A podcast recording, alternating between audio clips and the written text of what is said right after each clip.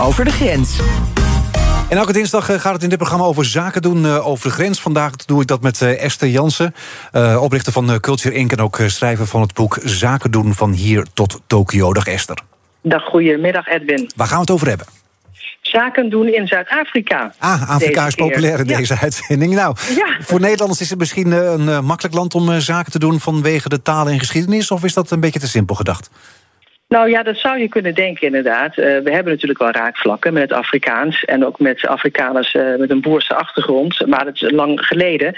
En het Afrikaans wordt slechts door 12% van de mensen gesproken. Hè. Dus Ryanair ging vorig jaar complete mist in... door een Afrikaanse taaltoets te eisen voor passagiers. Om oh te bewijzen dat ze Zuid-Afrikaans zouden zijn. Nou ja, dat is eigenlijk een enorme stommigheid. Als je bedenkt dat 80% van de bevolking uit zwarte mensen bestaat... van ja. uh, Zulu en Xhosa en diverse andere stammen. Uh, ja, en dan heb je eigenlijk nog een grote groep Anglo-Saxische Afrikanen, uh, Afrikaners. Want uh, ja, na de Hollanders kwamen de Engelsen en daar hebben natuurlijk ook twee boerenoorlogen mee gevochten.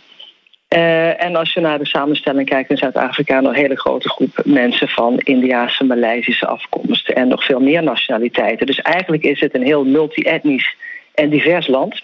Uh, Desmond Tutu heeft het ook, denk ik, niet voor niks uh, Rainbow Nation genoemd. Uh, mooie naam. Het heeft niets te maken met onze betekenis van de regenboogvlag. Ja, maar het is dus heel erg eh, divers inderdaad. Maar ja, dat lijkt me dus dan ook wel weer ingewikkeld... omdat je met verschillende mensen misschien ook wel weer verschillende culturen te maken hebt... als je zaken wil doen. Zo is het, eh, Edwin. En dat is, uh, ja, wordt denk ik soms onderschat. Er zijn echt wel grote culturele verschillen tussen deze groepen. En daar moet je echt rekening mee houden als je daar actief wilt worden. Ehm, ik zou altijd uh, voorafgaand proberen te achterhalen welke achtergrond uh, je contactpersoon of je klant heeft. En zodat je daar in je communicatiestijl en aanpak rekening mee kunt houden. Um, als je kijkt naar bijvoorbeeld uh, Afrikaners met boerse uh, afkomst, dan houden zij veel meer van een directe en no-nonsense benadering. Ja, een beetje hm. Nederlands. Uh, hè, dus dat past goed, maar dat past niet bij de Anglo-Saxische Afrikaners die veel meer de Engelse indirecte en beleefde manier van, uh, van praten waarderen. En als je met zwarte Afrikanen zaken doet, dan zou ik veel meer, zeg maar, zou ik warmer binnenkomen, veel meer geduld uitoefenen en ook veel meer respect tonen voor onder andere de hiërarchie. Uh, dus dat zijn echt wel uh, belangrijke verschillen. We hebben het nog niet gehad over de andere groepen die er ook zijn. Maar zeg maar, als gemeenschappelijke noemer uh, zijn de zakelijke omgangsvormen vrij informeel. Ja. Engels is de voertaal. En ja, je moet eigenlijk altijd wel de tijd nemen om mensen mee te nemen in je verhaal. Maar inderdaad van tevoren even uitvissen met wie je te maken hebt.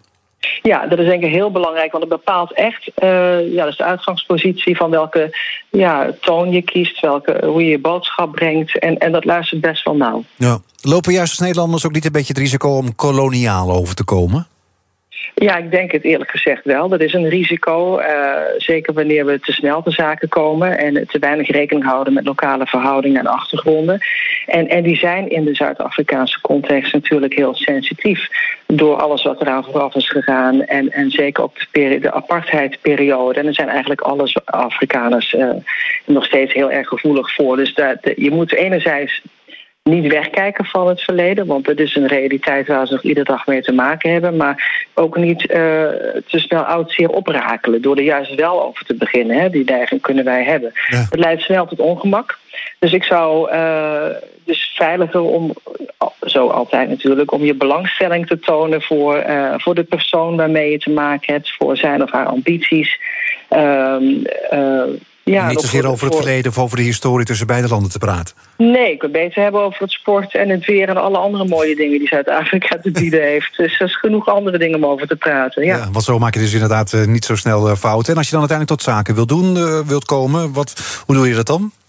Nou ja, dat ligt erg aan de sector en de regio natuurlijk waar je actief bent. En met welke doelgroep je te maken hebt. Maar ik zou eigenlijk altijd uh, je zakelijke voorstel presenteren op een manier waarbij je laat zien wat de economische en sociale impact is.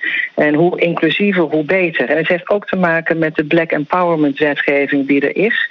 Waarbij bedrijven ook moeten laten zien hoe inclusief ze zijn. En, en uh, ja, hoe beter een bedrijf uh, daaraan tegemoet komt, hoe kansrijker het ook is, onder andere naar de overheid toe.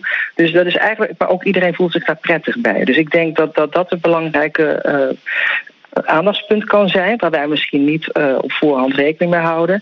En verder ook een perspectief bieden aan je contactpersoon. Hè, van hoe gaat jouw project of jouw dienst die persoon verder helpen? Hm. presenteer het ook als een, een dat je samen in, in een nieuw avontuur stapt. Uh, dat je een soort durf toont, maar ook heel erg veel erkenning en waardering uitspreekt voor de mensen waarmee je te, uh, te maken hebt. Dat uh, denk ik dat je dat een goede opstap kan bieden. Ja, en die Rainbow Nation van Desmond Tutu, is het droom of realiteit geworden? Ja, Ehm, de multi-etnische samenleving, ja, dat is op zichzelf natuurlijk het beste dat Zuid-Afrika te bieden heeft. Ehm, alleen het blijkt in de praktijk niet zo eenvoudig te realiseren. Uh, en dat komt niet alleen door cultuurverschillen, maar ook door het, ja, het slechte economische beleid, eerlijk gezegd. De corruptie draagt allemaal niet bij aan het vertrouwen. En vertrouwen is wel de basis voor ieder inclusief team en ook voor een, een inclusief land. Uh, maar binnen je bedrijf of binnen je team kun je natuurlijk wel werken aan een cultuur waar iedereen zich thuis voelt. en vooral gaan zoeken naar wat hebben dan de meeste Afrikaners met elkaar gemeen. En, en dat is toch ook een, een goede inzet. het algemene ambitie, de, de, wil om iets te bereiken en ook samenwerkend vermogen. En ik denk als je dat bij elkaar doet, dat je dan een prima mengeldrankje hebt, zoals ze dat in Zuid-Afrika noemen. Een mooie cocktail. Oké, hartstikke goed. Dankjewel Esther Jansen, oprichter van Culture Inc. En ook schrijver van het boek Zaken doen van hier tot Tokio. Zaken doen over de grens wordt mede mogelijk gemaakt door Bluebiz. Het loyaliteitsprogramma voor zakelijk reizen van KLM en partners.